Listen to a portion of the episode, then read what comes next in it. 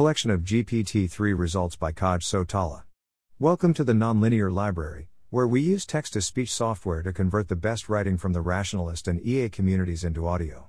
This is Collection of GPT-3 results, published by Kaj Sotala on the AI Alignment Forum. This is a link post for. I kept seeing all kinds of crazy reports about people's experiences with GPT-3, so I figured that I'd start collecting them. First gwern's crazy collection of all kinds of prompts, with GPT 3 generating poetry, summarizing stories, rewriting things in different styles, and much, much more previous discussion. Automatic code generation from natural language descriptions. Give me a page with a table showing the GDP of different nations, and a red button.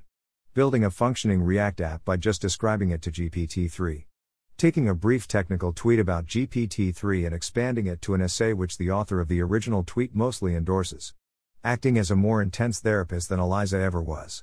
1. 2. On the other hand, you can trick GPT 3 into saying nonsense. On the other hand, you can just prompt it to point out the nonsense.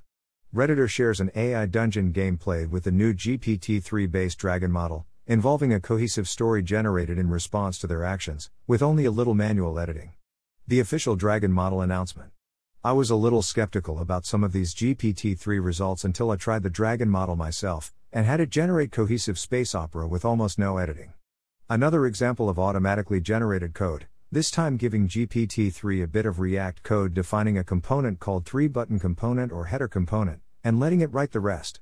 From a brief description of a medical issue, GPT 3 correctly generates an explanation indicating that it's a case of asthma, mentions a drug that's used to treat asthma, the type of receptor the drug works on, and which multiple choice quiz question this indicates.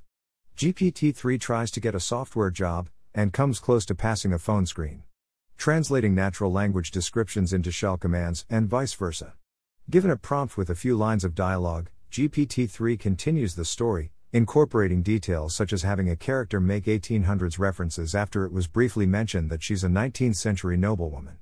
Turning natural language into lawyerese. Using GPT 3 to help you with gratitude journaling. Source is an anonymous image board poster so could be fake, but, if you give an AI dungeon character fake wolf ears and then ask her to explain formal logic to you, she may use the ears in her example. Even after seeing all the other results, I honestly have difficulties believing that this one is real. Of course, even GPT 3 fumbles sometimes. Thanks for listening.